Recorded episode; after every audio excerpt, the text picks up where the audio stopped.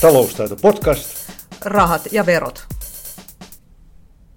Miten ahkerasti osakesäästötilillä kannattaisi käydä osakekauppaa? Mitä etua vilkkaasta kaupankäynnistä sijoittajalle voi olla vai voisiko olla peräti haittaa? Tämä on Taloustaidon podcast. Tervetuloa kuulolle.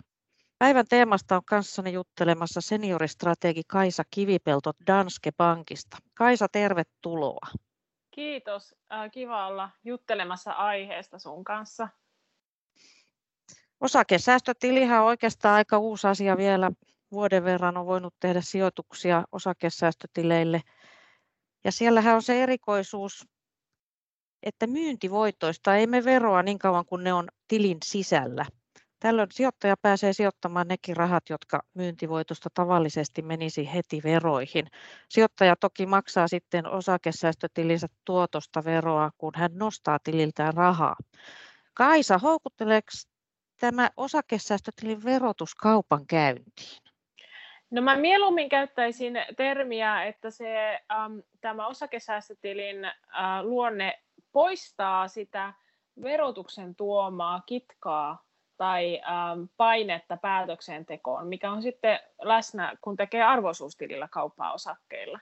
Eli, eli siinä mielessä, kun arvoisuustilillä joskus saattaa tulla sitten ajatuksia siitä, että äh, ei myy jotain omistusta sen takia, koska ei halua sitä myyntivoittoveroa nyt maksaa, tai sitten niin päin, että käyttää tappioita hyväksi jossain muussa tilanteessa, niin tällaiset vaikutukset päätöksentekoon sitten on poistettu osakesäästötilin sisällä, eli osakesäästötilin sisällä tehdään sitten puhtaasti niihin sijoitusten ähm, tai omien sijoitussuunnitelmien perusteella niitä sijoituspäätöksiä, ja, ja sitten ne verot tulee maksettavaksi sitten vasta joskus myöhemmin. Toisaalta sanotaan, että osakesäästötilistä ei ole sitten erityistä hyötyä, jos, jos sinne vaan ostaa X kappaletta osaketta, jotka siellä makaa, että kaupankäynti olisi niin kuin siinä mielessä järkevää.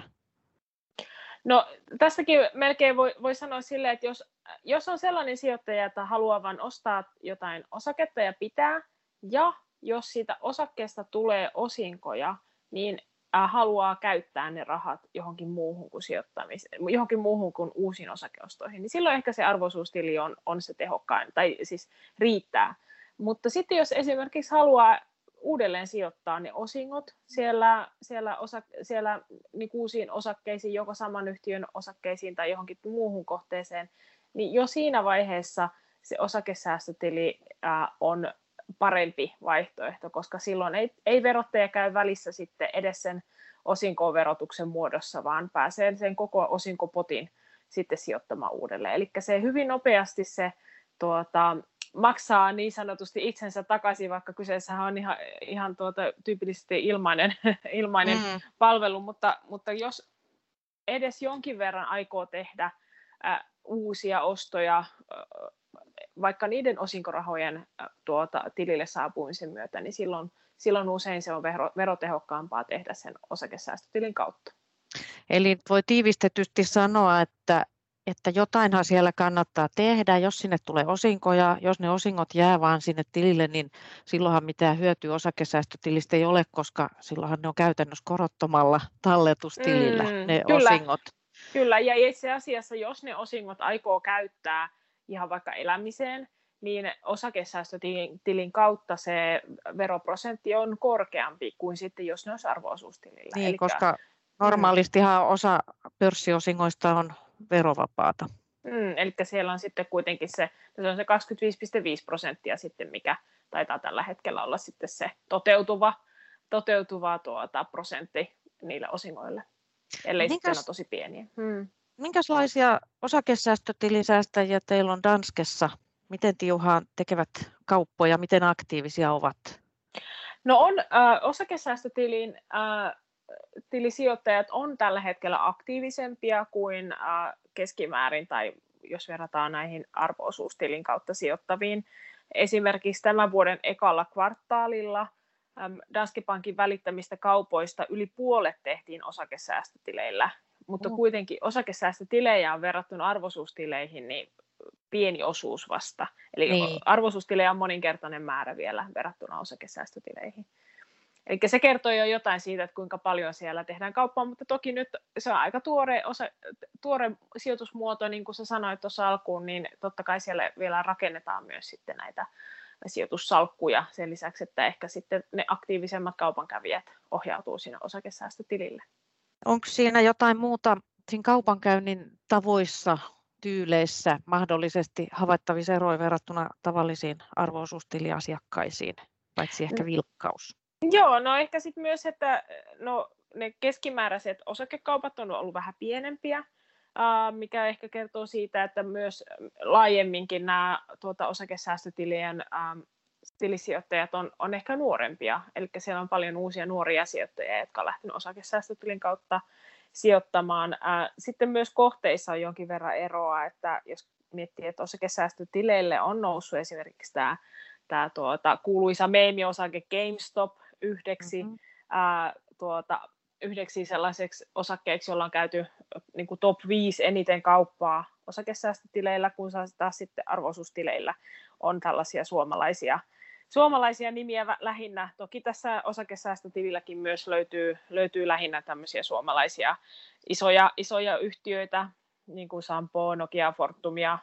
Mutta toisena tämmöisenä niin kuin erona arvo-osuustileihin tämän GameStopin lisäksi on, että Finnairia sitten löytyy taas osakesäästötileillä. Et ehkä vähän tällaista niin kuin, äh, enemmän, enemmän semmoista aktiivisempaa treidaamista ja sijoituskohteita, jotka ei välttämättä ole niin semmoisia pitkän aikavälin arvonluojia, vaan enemmän sellaisia tuota, momentum-osakkeita tai jo, jonkinlaisia, jonkinlaisia kuumeja, kuumia nimiä tällä hetkellä.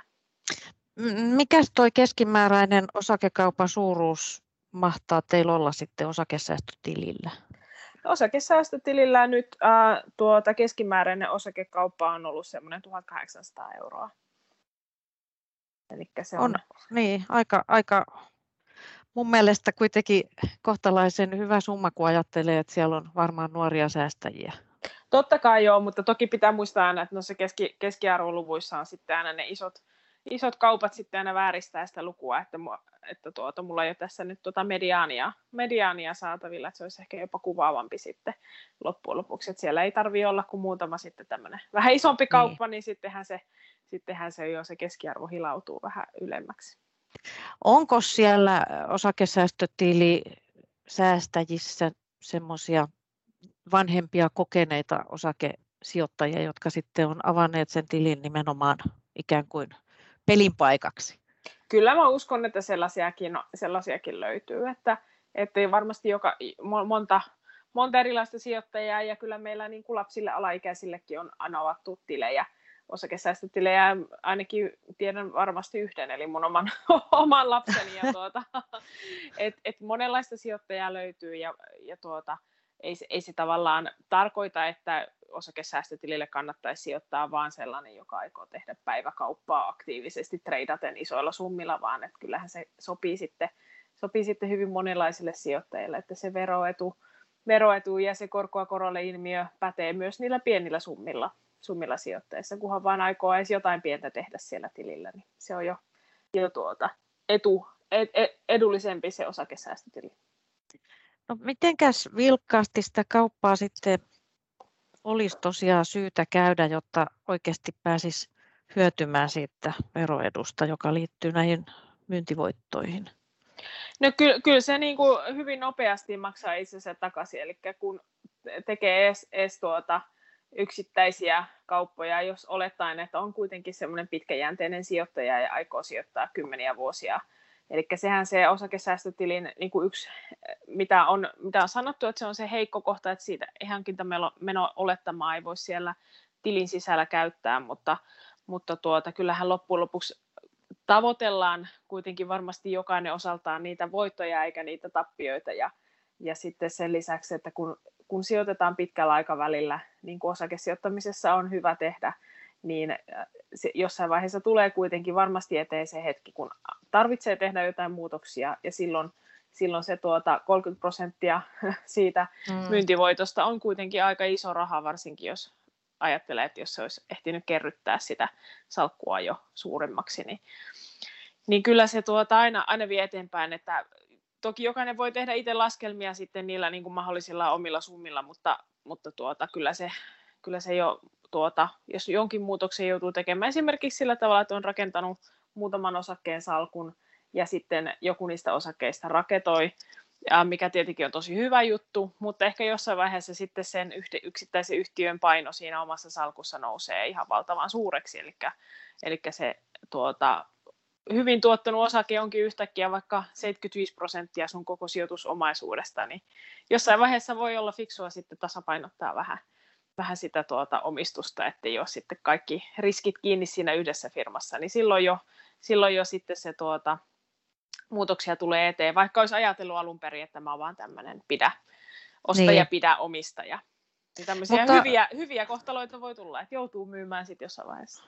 Hyviä, hyviä kohtaloita, mutta entäs sitten ne tappiot, kun niitä ei nyt voi tässä vähentää osakesäästötilissä, koska siinä voi vähentää vain tilin lopettaessa sitten, mm. jos se on kokonaisuudessaan tappiolla, eli ei pystynyt hyödyntämään. Toisaalta niistä voitoistakaan sitä veroa menee. Mitä tästä pitäisi ajatella? No tuota, se, se hankintameno-olettama tulee edulliseksi siinä vaiheessa, kun on omistanut, sitä voi käyttää vasta, kun on omistanut sitä jotain osaketta kymmenen vuotta. Ja, ja sittenkin se on ä, edullinen vasta sen jälkeen, kun se on vähintään sata viisikymmentä prosenttia noussut se osake. No, sehän on tietenkin hieno juttu, jos sellaisia, sellaisia löytyy salkusta. Mutta voi olla, että ihan kaikki omistukset ei, ei ihan, ihan niin hyvin tuota, eli se hankintameno-olettaman hyödyntäminen on niin kuin, ei välttämättä tule koskaan edes ajankohtaiseksi, etenkin jos ajatellaan, että kuinka paljon meillä nytkin on lähtenyt hyviä yhtiöitä pois pörssistä ennen kuin ne on ehtinyt olla esimerkiksi kymmenen vuotta pörssissä. Eli niitä, se yhtiö, yhtiön kohtalo voi olla moni muukin, eli se välttämättä ei sitten tuota... pääse koskaan hyödyntämään sitä hankintamenoa olettamaan. Ja sitten äh, googlettamalla löytyy ihan hyviä kirjoituksia ja laskelmia siitä, kuinka, kuinka sitten loppujen lopuksi se osakesäästötili kuitenkin äh, tuota, on edullisempi pitkällä aikavälillä, kun sitten tuota, jossain vaiheessa äh, niitä kauppoja tekee ja myy ja vaihtaa toiseen osakkeeseen. Niin siellä se vero, vero tuota, hyöty on kuitenkin niin merkittävä. Niin, siis silloinkin, vaikka joukossa olisi suorastaan tappiollisia Kyllä, osakkeita. Joo, koska olettaen nyt totta kai sitten, jos se koko salkku on tappiolla, niin sittenhän se voi olla niin. viisasta ehkä sitten vaihtaa rahastoihin, jos ei niin. niin. Mutta se nyt ei varmaan ole kenenkään, jos sä niin kun oot hyvin hajautetun salkun rakentanut ää, ja sulla on pitkäjänteinen sijoittamissuunnitelma, sijoitussuunnitelma ja sä oot pitkään pörssissä mukana, niin kyllä pitää aika velho olla, että, kaikki, että se koko salkku olisi tappiolla vielä kymmenenkin vuoden päästä. Mm. Täytyy sanoa, että kokemukseni mukaan joskus sekin lähes voi olla mahdollista. Totta kai kaikki on mahdollista, joo. No onko sitten jotain järkevää suunnitelmaa siihen, että miten voisi osakesäästötilillä hyötyä pörssin ylä- ja alamäistä, koska yleensä sanotaan, että osta halvalla ja myy kalliilla, mutta oikeastihan se onnistuu vain harvoilta, mutta onko mm. järkevää ylipäätään pyrkiä näihin, näihin ö, isoihin kurssivaihteluihin mukaan?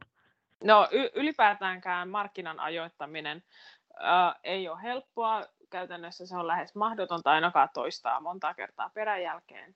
Ja, ja on laskelmia, missä katsotaan, että kun on sijoittanut vaikka hajautettuun indeksirahastoon, niin jos on yrittänyt ajoittaa markkinaa, markkinaa ja on pois kymmenen parasta tuottopäivää, niin sun tuotto on puolet siitä, mitä se olisi ollut, jos olisit ollut mukana markkinoilla koko, koko, sen, ää, tuota, koko sen sijoitusajan. Okei, eli tämä on niin kuin koko markkinan ajoittaminen. No sitten kun lähdetään miettimään, että miten osaisi niiden yksittäisten osakkeiden osalta ajoittaa niitä oikeita hetkiä, niin kyllä paljon tärkeämpää on, on tuntea ne omat sijoituskohteet ja ne yhtiöt, kun sitten yrittää ää, talouden syklien mukaan, mukaan tuota, yrittää ajoittaa niitä ostoja ja myyntiä, että se, se että, että tulee vaikka taantuma tai, tai nousukausi, totta kai näkyy sitten toi, eri toimialoissa ää, erilaisina kehityskulkuina, mutta sitten niiden toimialojen sisällä on niitä yksittäisiä yhtiöitä ja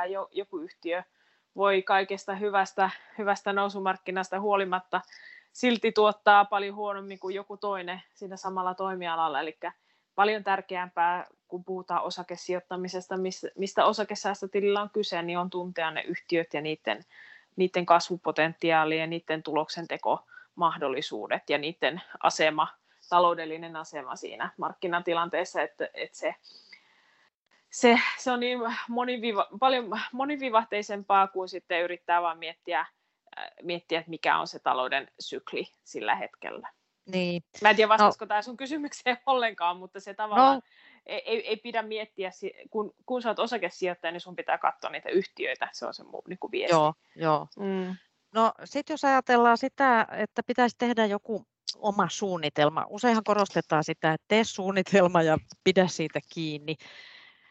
Olen, olen nähnyt semmoisiakin suunnitelmia, että joku tekee esimerkiksi suunnitelma siitä, että kun yhtiö X laskee arvoon Y, niin sitten ostetaan, ja kun se taas nousee mm. arvoon Z, niin myydään. Pitäisikö jotain tämmöistä miettiä?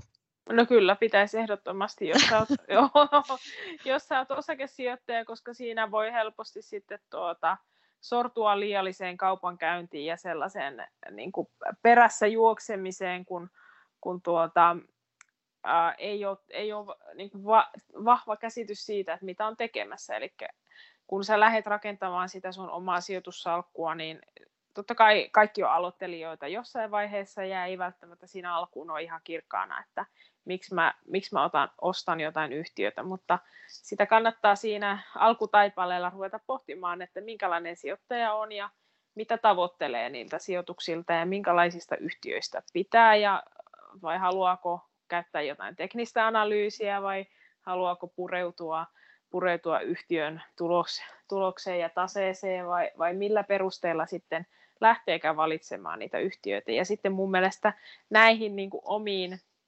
sijoitusperusteisiin pitäisi sitten sitoa, sitoa myös ne, myös ne tuota, säännöt itselleen, että milloin, milloin on ostamassa ja milloin on myymässä.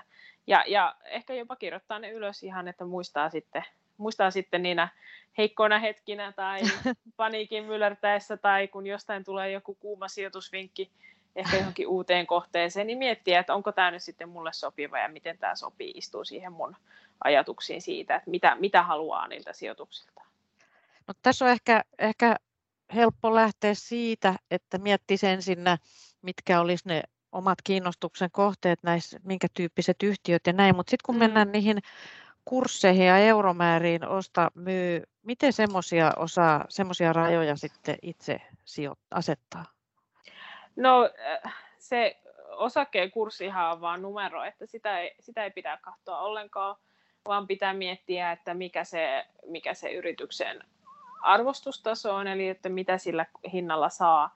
Ja sitten kun miettii, miettii sitä, että mikä se yrityksen mahdollinen arvo voisi olla tulevaisuudessa, niin sitä kautta voi lähteä miettimään niitä hintoja. Ja mä tiedän, että tämä on tosi hankalaa, hankalaa kenelle tahansa lähteä yhtäkkiä arpomaan, että no onko tämä nyt kallis vai halpa ja mikä tämän arvostustaso pitäisi olla, niin mun mielestä olisi tosi hyvä ö, yrittää lukea esimerkiksi osakeanalyysejä. Vaikka oman pankin kautta voi, voi olla pääsy johonkin analyysipalveluun tai sitten on jonkin verran myös ilmaisia osakeanalyysejä.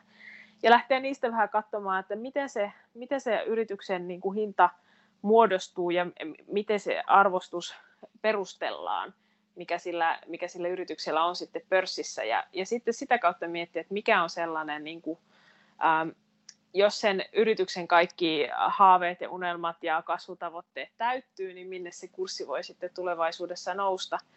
Ja, ja tietenkin ei, ei pidä unohtaa sitten tässä myöskään sitä, sitä että toiset on sitten osinkosijoittajia, että voi olla, että joillekin on ihan ok, että se, se kurssitaso pysyy samana, kunhan sieltä tulee se vaikka neljän prosentin osinko sitten joka vuosi, joka niin sitten sijoitetaan uudelleen. Eli eihän se, eihän se niin kuin kurssinousu ole se ainoa tuoton lähde osakesijoittajalle.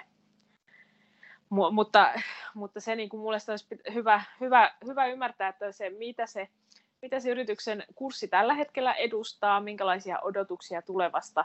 Ja, ja sitten jos ajattelee, että uskoo, että ne tuota, yrityksen näkymät on paremmat kuin mitä, mitä tällä hetkellä odotetaan, niin sittenhän sen pitäisi näkyä sitten kurssinousuna ja, ja parempana hintana sitten pörssissä tulevaisuudessa.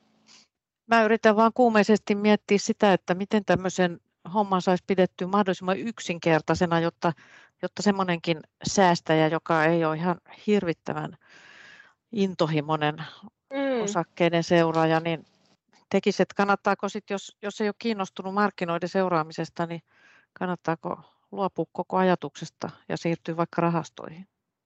No ei ollenkaan huono idea, koska, koska tuota, se, se kuitenkin vaatii vähän niin kuin kiinnostuneisuutta ja, ja panostu, panostusta, että jaksaa miettiä näitä asioita, kun tekee niitä tuota, osakeostoja. Tai ainakin mä kehottaisin siihen, että, että jos haluaa sijoittaa, niin voi tehdä molempaa yhtä aikaa, eli laittaa vaikka jonkun osan niissä kuukausittaisista ylijäävistä rahoista rahastoihin, vaikka indeksirahastoon, ja sitten toisen osan sitten vaikka arvo-osuustilille tai osakesäästötilille jemmaan odottamaan sitten joitakin osakeostoja ja tekee sitten niitä sitten sen mukaan, miten ehtii panostaa siihen aiheeseen.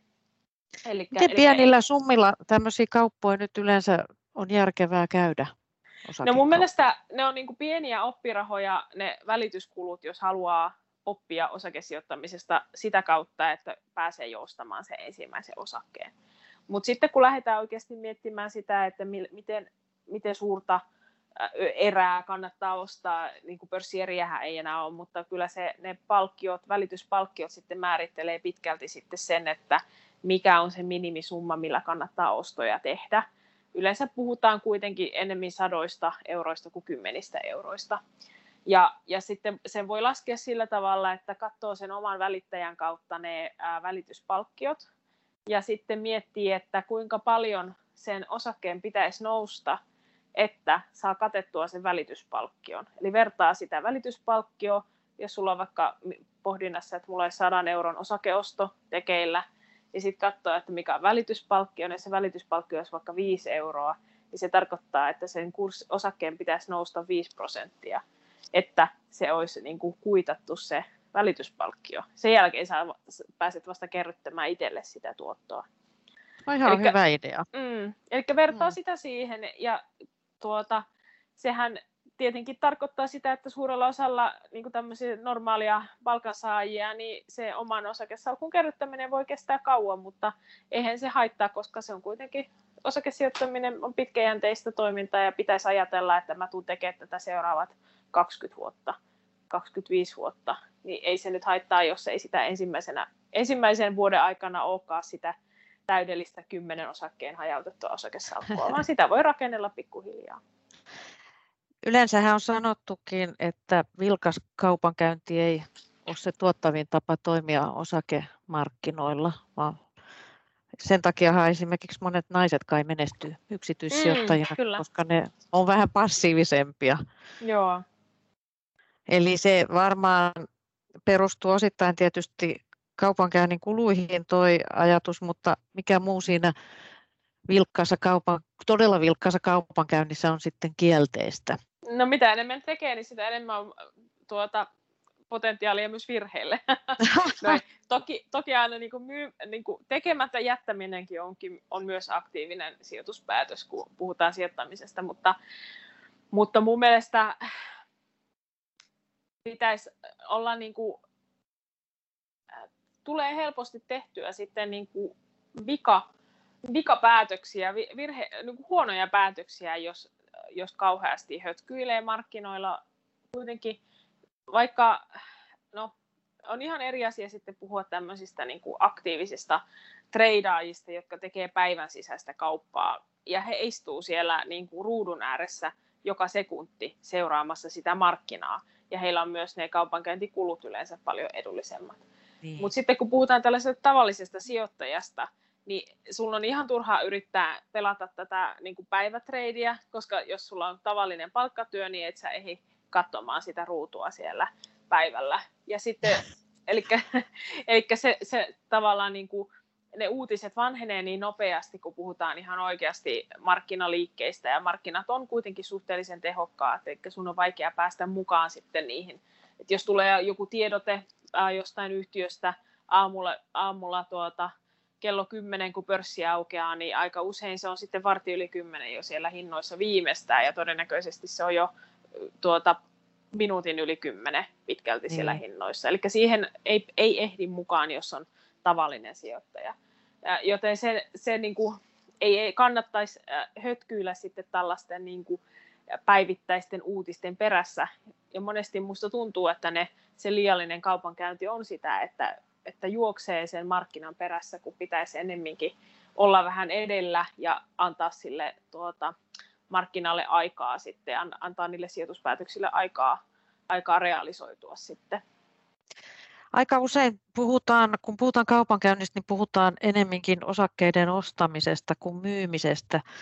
Toisaalta me tiedetään, että kyselyjen ja tutkimusten mukaan moni tavallinen yksityinen sijoittaja jää roikkumaan kiinni johonkin vanhoihin tappiollisiin osakkeisiinsa, eli ei saa myytyä tai uskoa ja toivoa, että ne nousee ja niin poispäin. Niin miten sä ratkaisisit sitten sen, kun tarkastelet osakesäästötiliäsi, että mitä sieltä myisi? Jos tarvitset rahaa tai pitäisi vaan mm. kerta kaikkiaan päästä eroon jostain osakkeesta, mitä sieltä lähtee myymään?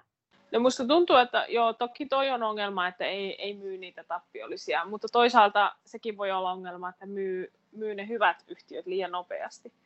Eikä niin voi, ei tietenkään helpota varmaan ketään, että sä voit niinku epäonnistua molemmilla, molemmilla tavoilla.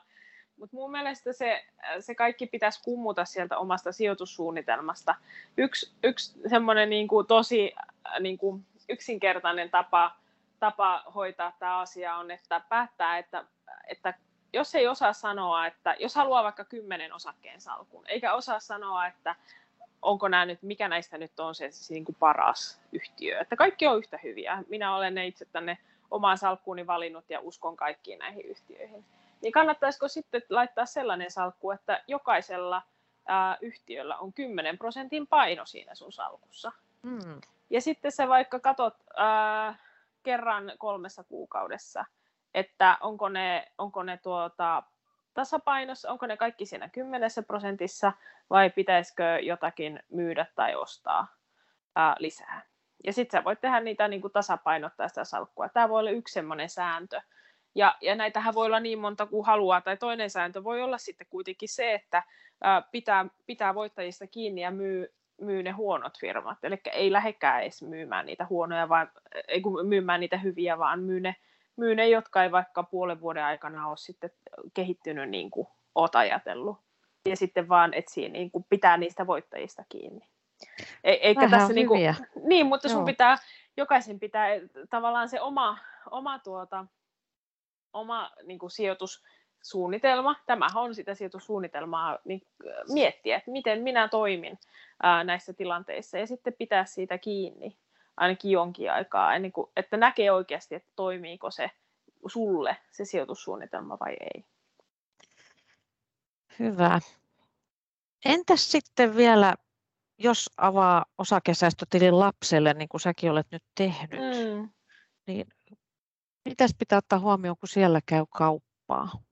Jos puhutaan nyt alaikäisestä lapsesta tai sitten vaikka lukiolaisesta tai sellaisesta, joka olisi jo kykenevä itsekin osallistumaan ja, ja tota, saa kohta tilin haltuunsa. Mm.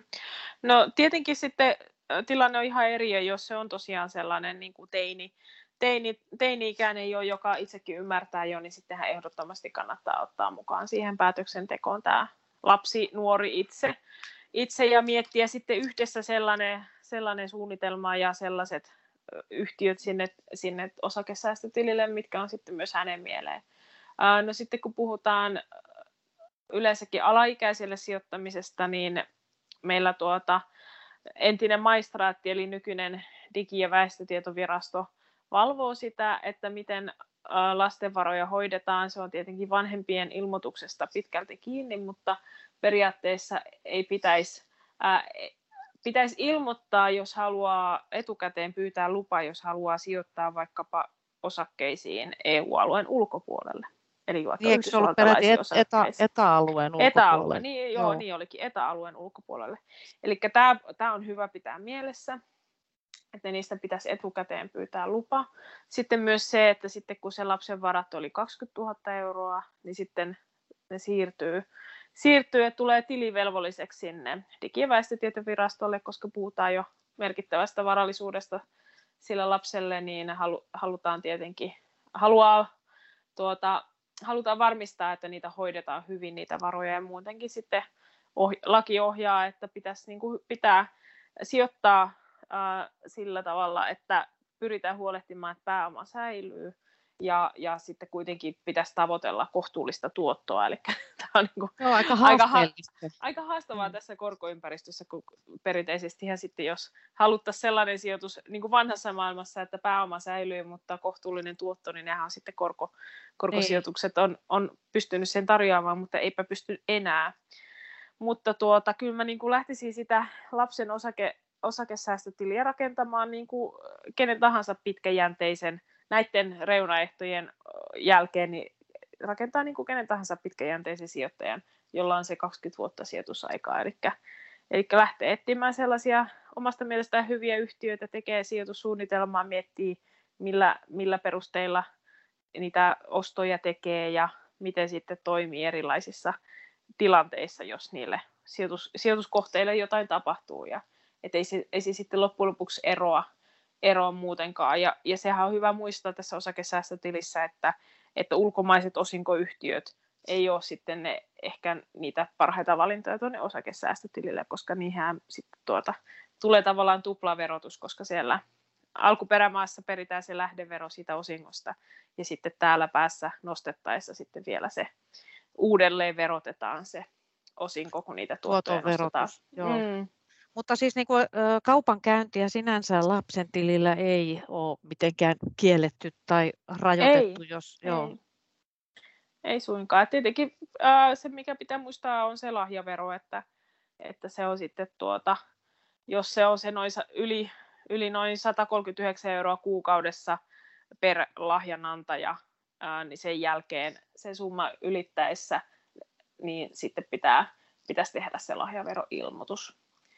Elikkä se, se pitää vaan mielessä, että tuleeko se sitten, tuleeko se täyteen, ja jos tulee, niin sitten tuota, tekee ne asiaan kuuluvat ilmoitukset. Joo, no se on hyvä muistaa ja tietää. Tässä tuli nyt sitten erittäin hyviä neuvoja. Me ryhdytään lopettelemaan. Joo. Tämä oli Taloustaidon podcast, ja vieraanani oli siis senioristrategi Kaisa Kivipelto Danske Bankista. Kiitos Kaisa vierailusta ja hyvistä neuvoista. Kiitos. Ja kiitos kuuntelijoille. Hyviä neuvoja on tarjolla muissakin Taloustaidon podcasteissa, joissa puhutaan osakesäästötilistä. Suosittelen.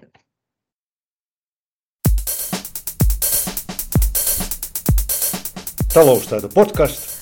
Rahat ja verot.